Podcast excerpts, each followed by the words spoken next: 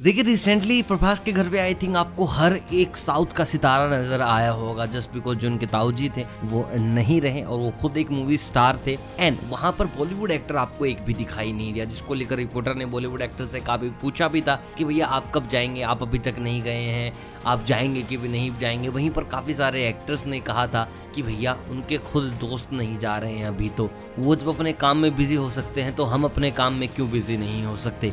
UC Ramcharan अभी तक तक वहाँ नहीं पहुँचे हैं। और मैं आपको बता दूँ रामचरण ने इस चीज़ का बड़े जोरों शोरों से जवाब दिया है।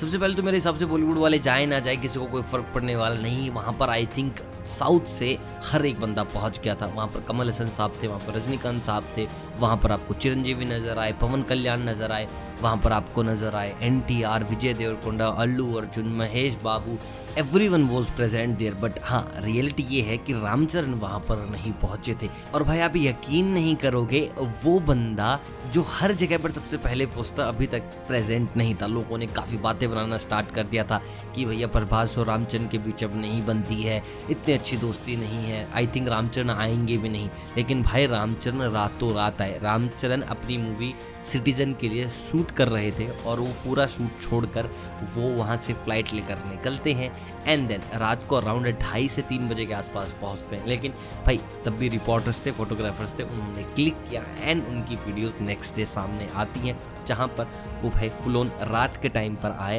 प्रभास से मिलने के लिए। एंड आई थिंक सुबह आठ या नौ बजे के अराउंड वो निकलते हैं एंड सीधा वापस आई थिंक राजस्थान में उनकी मूवी की शूट चल रही है, वहाँ के लिए फिर से निकल पड़े।